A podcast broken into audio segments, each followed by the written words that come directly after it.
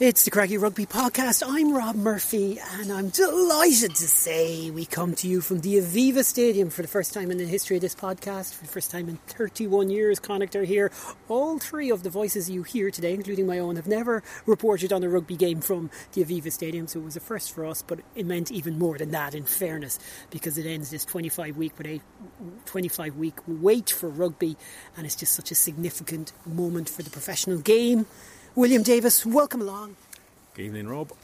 I feel like Lindley McKenzie, before we even speak of this great victory for Connacht, we just need to speak of this great weekend for rugby. It's wonderful to be back, isn't it? Even in an empty stadium. But the most important thing is that, you know, the game is back up and running, and the teams are on the pitch, and they're always producing really good, hard-fought games. There you go. I was about to say rugby was the real winner today, but I think Connacht were the winners, as it turned out. 26 points to 20. What a result. It ends a long run of defeats in interprovincials. I didn't know what to think coming up here, but I leave feeling that Connacht fans all over the world will be feeling a little bit happier today. Well, I think the two winners, I think Leinster won last night and Connacht won today. It's easier to be a winner than a loser, and they'll go into... I don't know, they'll be probably in to do their reviews tomorrow morning and get ready for Munster here next Sunday, and they will feel that they came up and they played well and they did a good job. It was probably not quite as intense as the Leinster-Munster match, but it wasn't far off. This was a proper hard-fought international. This wasn't a warm-up game. This wasn't a start-of-season game. These guys are going to know about it in the morning. I don't care how fit you are, because you can't replicate playing. And that's what they've gone through today. It was very enjoyable. It was great to be back. Privileged to be here, because a lot of people would love to have had that opportunity, but we got it, and we had a great story to tell. And Connacht around the park were good. We were very good. Players came in, 4 fine tries. Stats-wise, did they get into the Ulster 22 7 times and come away with 4 tries? You don't normally do that, and that's... They really tore it up in the first half, and then Bundee scored a try that really only Bundee can score. It's his 5th in a row against Ulster. Kieran Marmion got his first try against Ulster, so that's his. He's scored tries against all the provincial teams now. And all in all, it was just very, very enjoyable. Yeah, what a win, and it does end just a bit of a monkey off the back with the whole interprovincial struggles that they were having of late. I think Andy Friend is the type of coach that will acknowledge important kind of markers in the sand along the way, and I think he'll look at this himself personally as, we needed an Interpro win. Yeah, first of all, he wanted the win, but he did say that the performance was more important. On this occasion, he actually got both, and I think he did especially during a press conference make reference to the 3 internationals, Bundee and Jack and Kieran Marmion, and thought that they had performed as they should have, particularly with the likes of Andy Farrell here watching. So that was key and very important. I think Ulster came here with a lot more consistency in terms of selection. I think there was at least probably 10 or so players who had featured against Connacht in the festive occasion. Connacht came here with quite a new look squad, and vastly different from that team that played. And I think this was a good challenge for those particular players. It was basically a real Connacht team who had been in this team for many seasons, but not necessarily had played together. No, it's been such a while. Yes. And it was like getting the band back together. You know what I mean? You had the Marmion and Carty, you had the Buckley Bealham, you had that back row combo that hadn't really played since the start of last year and looked really good. Masterson, Butler, and of course Boyle. Well, I think particularly for the likes of Masterson, who hasn't, had a lot of rugby, in the last season. Good game. Had a great game. I also think you should look at the players like the newcomers like John Porch, who obviously played a starring role, and I think along with Jack Carty and Bundee, you could have easily given any of those 3 the man of the match award. Porch got it in the end. Yeah, Porch got it in the end. And then you had the likes of Alex Wootton on the wing, who had a fine debut for his new province, I think. And so all in all, there was, not without mistakes. The one thing I would say that might be a worry for Andy Friend was the significant amount of penalties that Connacht conceded. Yeah, he brought that up. He brought that up in the one that we were involved in as well. Will we ever listen to the press conferences? Let's do that now. We can talk some more. Here is Andy Friend and John Porch talking to me, and a small bit from Dan McFarland as well. It is pleasing. Listen, I thought the performance had energy. I thought the performance, you could just see a willingness and a hunger to want to get that victory. And I was really pleased. A lot of aspects of the game I was really pleased with. Looking at that contest, like, I mean, in terms of the quality of the try scored in the first half, what did you feel at halftime? Because it was a brilliant opening quarter, but you probably spent a good bit of the second quarter, if you like, on the back foot, yet you still had that really good lead at halftime. Yeah, well, Ulster are a good side. You know they're a good side, and you know that if you give them opportunity, they're going to hurt you. So our message at halftime was what we've been doing with the ball has been great. What we've been doing without the ball has been very good too. Our discipline was the thing that was letting us down. Penalty count was 7-2 at halftime. So we said, let's be squeaky clean. And in the first 10 minutes, we gave the first three penalties away. So we were probably, our energy was great, but it also invited the eye of the referee and made life a little bit hard for ourselves. A key point in the game for us in the commentary was after they got to 21-20, you had 8 minutes still to play with a sin bin. That was a really, really strong period of ball retention and good decision-making from our perspective. Would you concur? And what do you think was critical to that spell that pretty much propelled you to victory? Yeah, that was a crucial period. Now, you could see cramping happening. We've had players from both sides haven't played rugby for 5 months. It's reasonably warm up here in Dublin today. And, you know, that probably just showed the hunger. They had to dig really deep during that period, which the boys did, which was pleasing. And some really strong carries, some really good clean-outs. Ulster were coming hard off the line too, looking to try and win that ball back. But was really, really pleased with our discipline and our patience there and managed to hold that period out. The man beside you has got the Man of the Match award. He had a fantastic game, but you must be very pleased with all your players, a lot of your younger players coming in as well. The back line in particular was really humming very nicely today. Yeah, I thought it was, we had 5 debutants out there today and then Bundee with his 100. So a lot to play for those men. You know, they're milestones for all those individuals. For our blokes who got their first Connacht cap, some really, really good performances. Alex Wootton and Pete Sullivan, along with Porch in the back three, I thought were very, very good. I thought Jack Angel comes on and gets a try on debut, which is pleasing for him. Jordan Duggan only had 10 minutes, but I thought Geordie was strong when he came on, and Conor Oliver, nice to get him out there. But also, yeah, to our centurion, to Bundee, I thought he was really special, mate. He never needed much to get him energised, but he was probably more energetic than I've seen him for a good while. But, that's a great way to celebrate his 100th cap. Was that try under the post exactly as you do it in the training ground, is it? No, hardly. We normally go hit and stick, but listen, that's just Bundee. If he gets that bit between his teeth there, he's pretty hard to stop. 3 Ulster players, yeah, it was fantastic. John, just for a second before we hand it over to the rest here on Galway Bay FM, congratulations on your Man of the Match award. How much did you enjoy your role at fullback today and just the game itself? Yeah, thank you. Really enjoyed stepping into 15. A little bit more space with the ball, which I really thoroughly enjoy. So it was good to be able to step into that role and have a good game on the back of it. It was a really open start to the game. Lots of high octane action in terms of Connacht's attack play. Must be really enjoyable to see that come out, because I'm sure you've been working on that for weeks. Yeah, we've been working very hard with our backs and skills coach Nige on our play, and been playing on the front foot and just having that ability to play out wide. And you know, in the first 15 minutes, seeing that come to fruition was very good. John, forgive me if this is a cliche, but you know, you would have wondered when you're going into the full-back role, you played a lot of sevens rugby. Have you had to deal with those kind of aerial threats throughout your career? Or is that something that you've really worked on and developed? Because you were very strong under the high ball today. Is that something that you always feel you were strong in that area?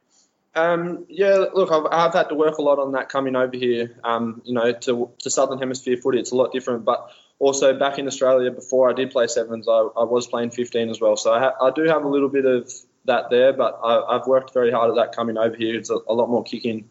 So how important was this win, John, do you think, for the group today? I think it was very good to start off on a win for us after such a long time off. I think that's going to propel us forward very well. I personally reckon that game was won and lost on the sofa last night watching Glasgow losing. I'm searching for a reason why we didn't have the spark that I was expecting. And I can think that's at the moment, that's the only reason. So like, it was a little bit disappointing to put out that kind of performance in any game that we're playing in an interprovincial game. And I don't want to take stuff away from Connacht, but that was a shadow of our normal selves, and slightly unexpected or very unexpected situation in the fact that with no pre-season games, first game out, but I was still hoping for more. But the bottom line is, you watched Leinster turn up in a game last night, and in a game that had no meaning for them, and I thought they were a lot closer to the money than we were today. So we're going to go away, have a think about it. It's certainly not catastrophic by any sense of the imagination, but we don't feel we played as well as we should have done. Well, that was Dan McFarland. As we said before we went to the interviews, yes, Andy Friend himself brought up the penalty count, and William, that was an issue. But what was also key, and I brought it up to him, and obviously he would agree, but he was very pleased with it, was that spell after Ulster got within 1 point, 21-20. They seemed to have a lot of momentum, lots of yahooing and lots of fist pumping, but they did not back that up, Ulster. With the extra man, Connacht took control of the game down to 14 men, and that will be what Dan McFarland is most disappointed about. Yeah, I think he's essentially blamed his players. He said they didn't come in maybe with the right attitude here. They knew they'd already qualified. He talked at the press conference during the week that wasn't going to happen. So he's going to feel that they've let him down, because at the end they looked quite crestfallen. There was a lot of, as you say, yahooing and arm waving going as if they were trying to. That's the thing, it was forced. Yeah, and I don't think that's a good look right at the start of this, because they've got to play Leinster next week, who they tend not to do very well against in Dublin. Then they've got a semi-final, potentially a final, then they go into Europe. So they would have wanted to start here with something better. But Connacht really got through that phase well. Johnny Murphy's hardly on the pitch and he's in the bin. And then they get a try and a conversion, and suddenly it's all got very tight. But Ulster didn't kick on from that. And Connacht, they made the right decisions. They played well through that period. And we heard Lindley from the portion of the press conference that you were listening to, Andy, and for the print media, he mentioned his three internationals, and I felt Jack Carty in particular, but all of them, but Aki and Marmion, that was where the fulcrum of Connacht's best performance was. Well, actually, surprisingly enough, when you've got the two scrum halves who are both in contention for wanting to be on the Irish team, I certainly think on this occasion Marmion came out on top. I'm not sure. Was it a knock to Cooney or a plan? Yeah, yes, I don't know. Yeah, we're not really sure. But he certainly didn't look throughout. He didn't look like his usual hustling, bustling, confident sort of self. True. And I thought Marmion definitely shaded that area. Carty had some key decisions now in the second half, and it really helped Connacht stay on the front foot. Yeah, he's such a confidence player, really. And, it's that mental sort of mindset of his that, when he's in the zone and he knows what he's fighting for, and he knows what he has to do with the back line that's behind him as well, and what needs to be done. And I think he showed he's just growing and growing in maturity. And I think the pre-season that they've had has probably benefited this particular Connacht squad, possibly more so than maybe other interprovincial sides. Yeah. And I think those three are definitely, benefiting. When you've got someone like Bundee Aki anyway out there, it's very easy to want to get the backs involved, isn't it? And it was, Jack still had those nice little touches, the chip throughs, the lovely over the top pass for John Porch's try, all those little touches that is really a confident Jack Carty. Yeah, I'm glad you mentioned that, because that was key to it. You know what I liked about Bundee Aki's performance? The game didn't go through him. So if you're coming from an outside perspective and you're like, Aki's been involved 55% of the games he started for Connacht, they've won, all those kind of stats, he's crucial, he's critical, he's the star. It didn't feel like everything went through him. And many times it went bypassed him, and he was very much a decoy. And yet, it was just, he was still so integral to the victory. Yeah, he was absolutely vital to it. I mean, he scored the try we've discussed, but his leadership out there, and he looked well up for it. He looked like he was really enjoying it. He also has an interesting body shape now. He's put on a little bit of weight again, because he's been working hard at that. He seems to be at a fighting fit weight, is around about 100 kilos. which is something that is bobbed around a little bit. And yeah, look, it was just, he can't do everything, so it's time for other players to stand up. That back three does help when it's looking that well balanced. Well, they looked really good. I mean, that's one of my concerns was, I mean, I haven't seen John Porch play at fullback. I hadn't seen the two other guys on the wing, but they never looked inconvenienced in defence. They were in the right places. John Porch contested well in the air. One stage in the second half, he was caught on the back foot. He's fast because he made up the ground, collected the ball, moved away into contact, got it back, cleared it. It was cleared. And that gives the confidence to the players around you. If you think that guy's going to make the right decision. So that's an interesting one going forward, because I think he does want to play fullback. I think he feels he can bring more to the team.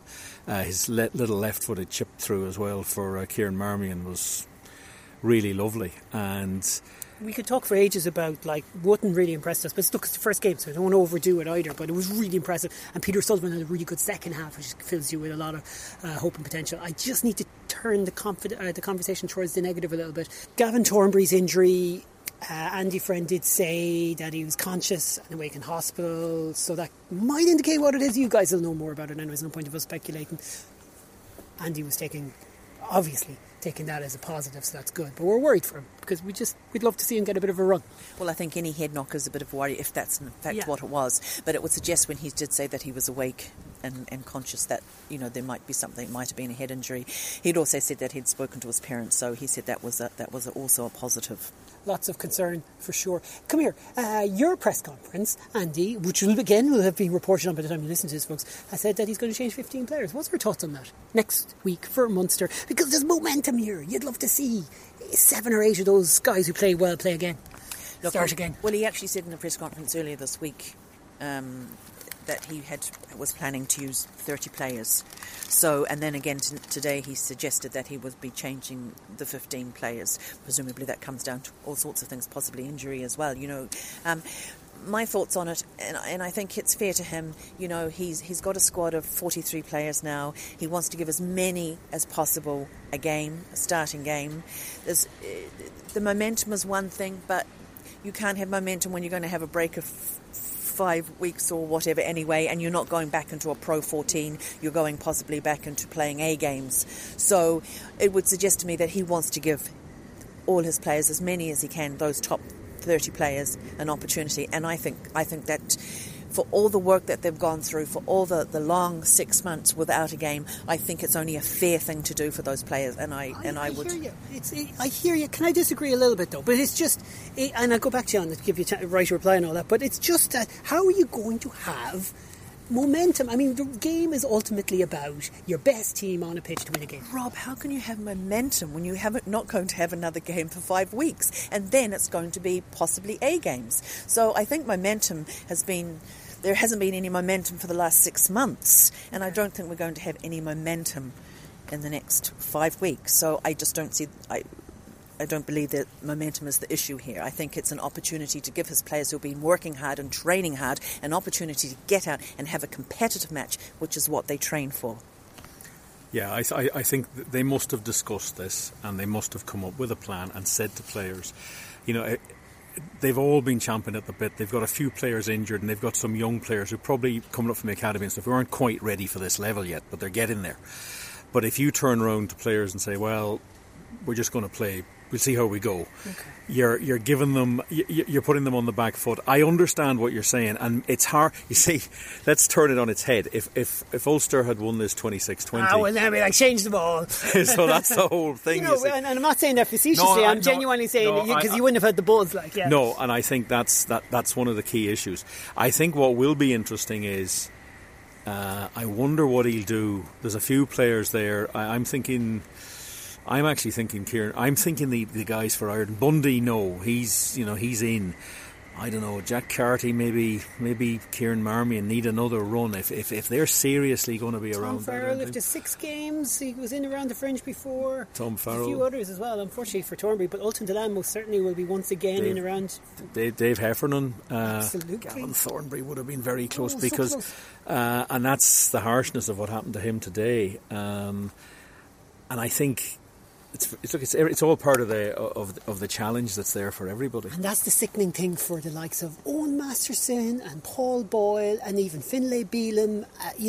If they had 3-4 more games with 6 November internationals, if this is only one game, but if that was like a launching pad, you could see that any of those guys I've just mentioned, any of them, worked their way into a squad. But it's going to be very hard now off the back of one fixture.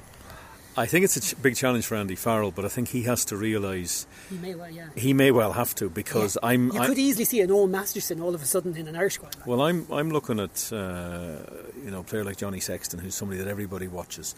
He played a huge game last night. I assume he doesn't play next week against Ulster.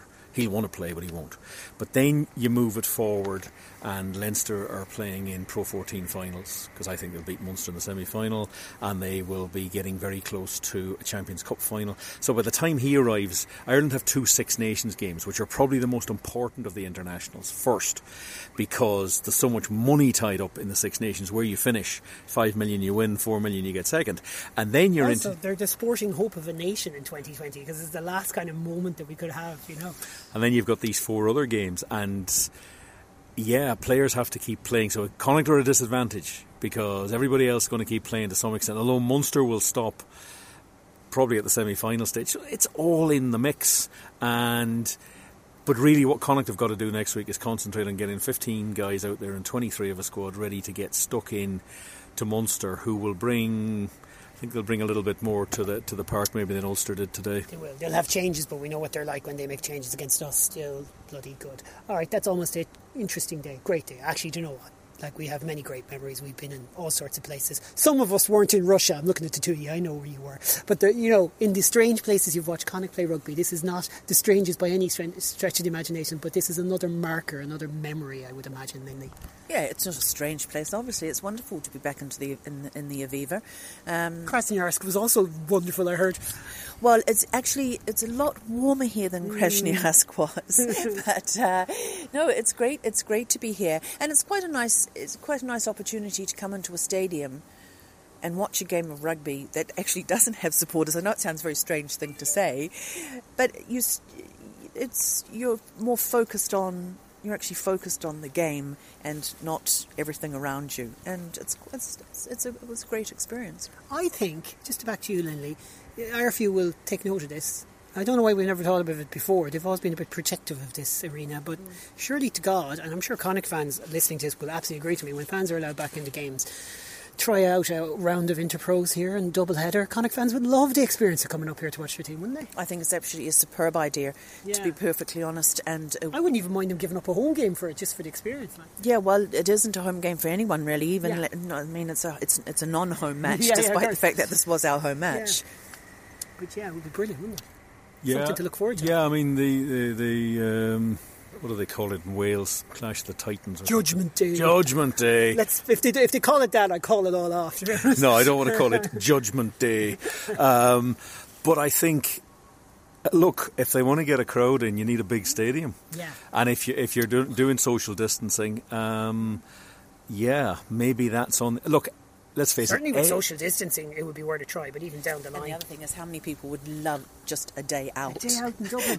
after the last 6 months, how many people would love a day out? Everyone says this time next year, but whenever. We'll see. All right, that's it. I think that's it. Have we covered dotted all the I's, crossed all the T's? Yeah, I think so. All right, that's it from us. Loose, cut it loose. Break out or nothing changes. Sad. Until